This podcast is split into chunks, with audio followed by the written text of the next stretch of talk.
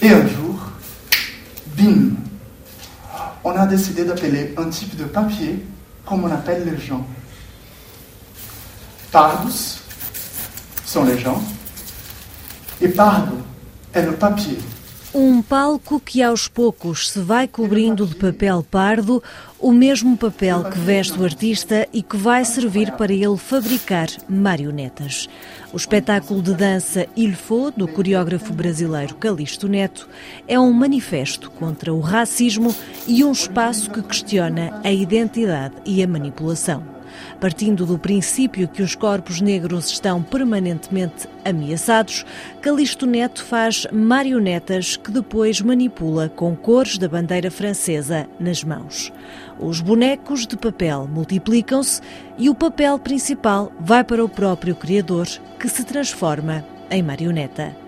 A peça foi apresentada no Centre National de la Danse, em Paris, no âmbito do Festival de Outono, em dezembro, e a RFI foi conversar com o coreógrafo. É um espetáculo que ele acontece a partir da leitura de um livro que se chama Entre o Mundo e Eu, numa tradução em português, que é de um escritor norte-americano, Ta-Nehisi Coates. E nesse livro tem uma formulação que me captou. Qual é? Que chama. Ele, é uma carta que ele endereça para o filho dele, que está fazendo 15 anos, e ele expressa várias vezes no livro que ele tem medo que o filho dele perca o corpo dele.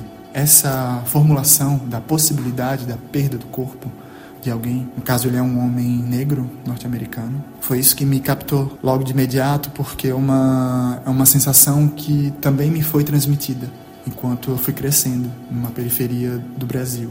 De onde é que vem essa sensação? Porque é que teve esse medo de perder o seu corpo e porque é que o quis levar a um espetáculo? Essa, esse medo é uma coisa que me é transmitida porque é um medo da família, de que uma eu crescendo numa periferia de Olinda seja confundido com alguém que, que cometa crimes, que a polícia me mate, que, que o crime me, me capte para a dinâmica né, da, das gangues, então... Por causa do racismo sistêmico. Exatamente, exatamente. Que é uma, é uma, uma constante no Brasil e nos Estados Unidos, quer dizer, em todo lugar, mas... E em França? em França, obviamente, também. Mas, se, mas nesses três lugares, em todos os lugares, na verdade, eles se revelam de, outros, de jeitos diferentes porque tem a ver com as histórias coloniais, com a presença das pessoas pretas nesses territórios. Então, mas, mas essa, esse medo da perda do corpo é uma, é uma coisa que eu posso, eu consigo enxergar em várias, em várias pessoas ao meu redor que têm o mesmo, o mesmo tom de pele que eu ou mais escuro, ou mais claro, mas que são negros e negras também. Então, é a partir disso, é a partir dessa formulação que acontece o espetáculo. E é a partir daí que tem a ideia de criar uma marioneta que acaba por ser o, o seu duplo Exatamente. e várias marionetas até e que são absolutamente vulneráveis e frágeis porque são feitas de papel?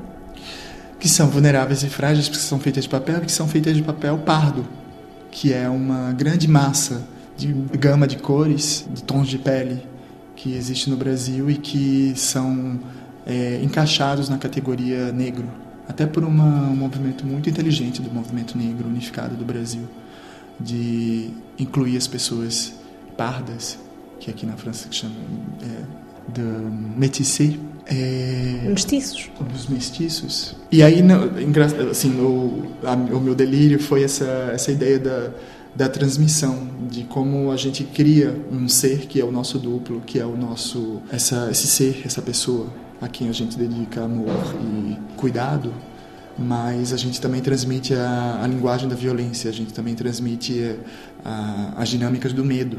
Então, parte dessa ideia assim de, de criação, de transmissão, de e de reprodução, porque são são vários assim, é um e de repente são vários e que são feitos desse papel que é tão barato, que é tão ordinário, que é tão é, pouco importante, mas que é presente.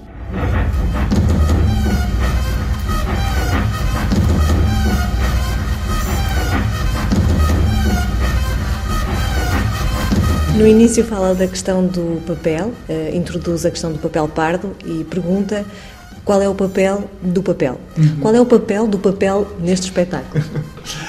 papel do papel nesse espetáculo, enfim, assim, uma vez que a gente começa a trabalhar na matéria, tem uma a gente vai entrando nos túneis de delírio, assim. Então, é, com, a, com a cenógrafa Rachel Garcia, a gente a gente começou a imaginar um cenário que seja assim entre ateliê e destroços assim de construção e que, que fosse overpardo, overcraft e que isso fosse se reproduzindo, assim, se desdobrando e que começasse muito sóbrio, mas que é, no final das contas o espaço ele se transformasse num gesto muito rápido e o, o papel do papel para mim é essa essa presença constante, assim, ele está em todos os lugares, na verdade.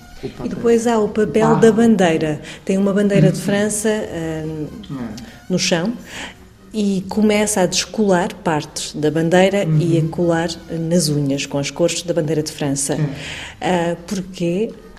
Existe um código da manipulação que é o manipulador ele ele deve aparecer o menos possível, mesmo que ele esteja à vista ele precisa ter uma, uma presença neutra, uma presença que se apaga em função do movimento do boneco. É uma convenção.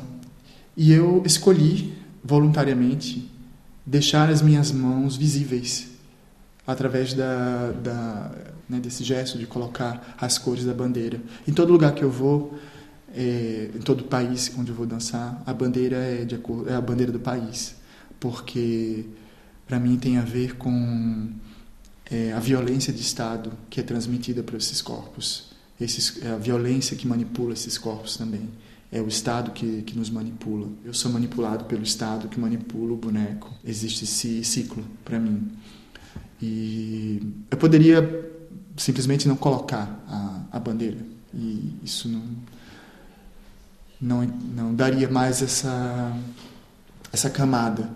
Política. É, política e de questão também, assim, de onde, os, onde o Estado interfere nos corpos, assim, até onde ele, ele, ele vai, ele nos manipula. Manipula ao ponto de o próprio criador, o Calisto, criar um boneco, portanto, seria, entre aspas, o seu filho, a quem vai transmitir esses mesmos medos. O Franz Fanon tinha uma frase uh, que era: Eu não sou o escravo da escravatura que desumanizou os meus pais. Um, ainda é necessária a reparação histórica no palco? É necessária a reparação histórica em todos os lugares, assim, não sei onde não é necessária reparação histórica nesse mundo em que a gente vive hoje. É, você vê, assim, a gente está num momento muito complicado na humanidade, né? Assim, com todos esses, esses conflitos acontecendo em vários lugares no mundo e que são conflitos que existe uma, uma, uma um traço uh, racista assim enorme, né?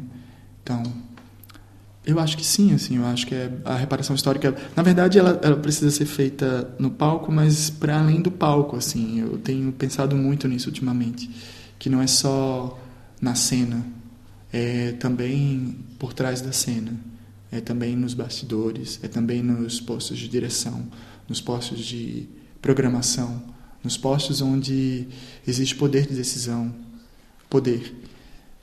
A cena é um lugar de poder, assim, não tenho dúvida. Mas esses outros lugares de decisão também são muito importantes de, de serem ocupados. Make sense, make sense,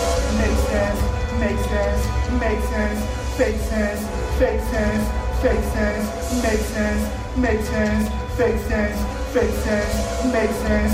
E o espetáculo chama-se Il faut, que é ao mesmo tempo uma frase imperativa e remete ao mesmo tempo para algo falso. O que quer dizer?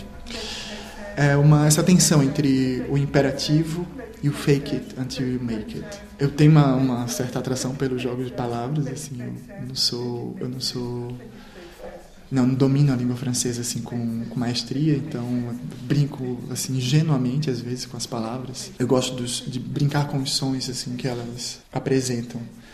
Então, para mim tem exatamente esse jogo assim entre o imperativo do ter que, porque a gente vive com essa com essa faca apontada assim no peito que é você tem que tem tem que tem, tem que, que tem que tem que vencer, tem que ser quieto, tem que falar alto, mas não esbravejar. Tem que, tem que ser uma marioneta. Tem que ser uma marionete, às vezes. Tem que sorrir para o público, tem que aprender a sorrir para o público, tem que tem que é jogar por isso jogo, que fica... tem que dançar bonito, tem que tem que tem que E tem um lado disso que para mim é falso, assim, é, é, um é puro teatro.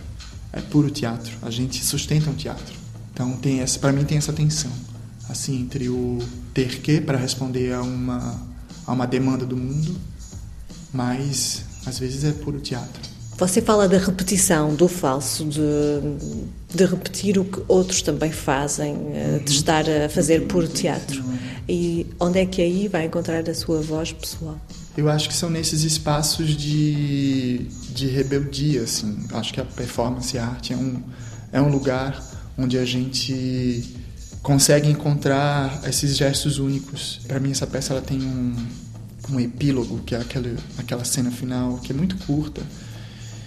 E ela apareceu assim nos últimos dias da criação, porque para mim era necessário uma afirmação dessa presença subversiva, que são essas danças, esses, esses movimentos, essas expressões que, que a gente inventa nas periferias do mundo que é para sobreviver, na verdade, que é para sobreviver a, a ter um espaço, para a gente ter um espaço de escape. Então, todas essas danças que a gente conhece, assim como essas danças periféricas, danças urbanas, as danças tradicionais, para mim são esses espaços assim de encontro é, consigo, assim, num, num lugar muito único. Para além dessa dessa injunção do ter que, óbvio que são danças que também são em algum momento recuperadas pelo sistema, são deglutidas também. E apropriadas. E apropriadas, muito apropriadas, muitíssimo apropriadas, mas mas elas continuam sendo esse espaço de rebeldia para mim. E é o único, um dos únicos que fazem sentido habitar hoje em dia.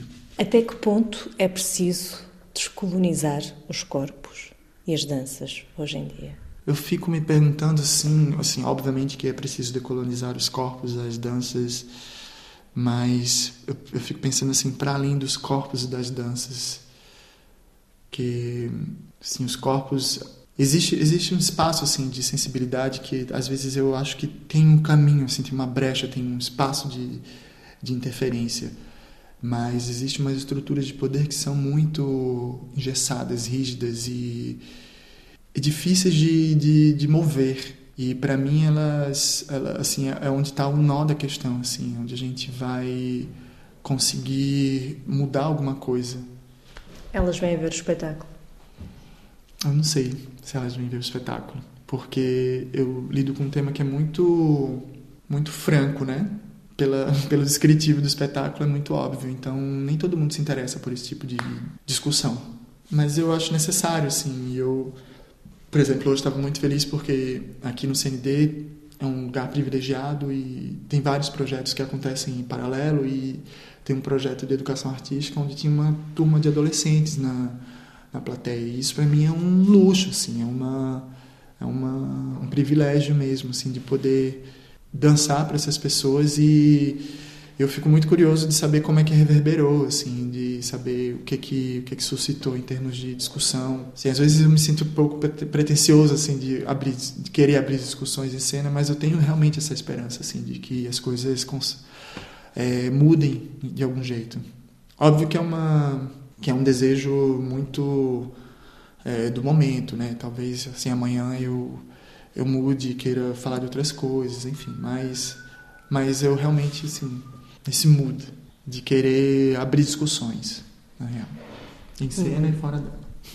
Muito obrigada, Calixto Neto. Obrigado você.